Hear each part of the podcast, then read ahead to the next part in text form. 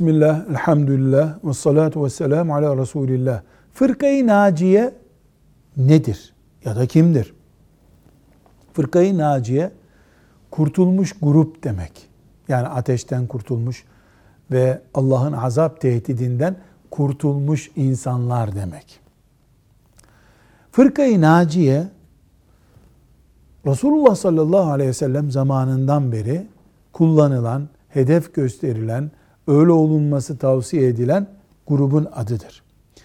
Bugün anlayacağımız ifadeyle fırkayı naciye, Müslümanların bölündüğü, parçalandığı, kafirleri taklit ettiği, güç kaybına uğradığı, Kur'an-ı Kerim'in imal edildiği, sünnetin yok kabul edildiği zamanda ashab-ı kiram ciddiyetiyle Kur'an'a ve sünnete sarılıp taviz vermeyen grup demektir.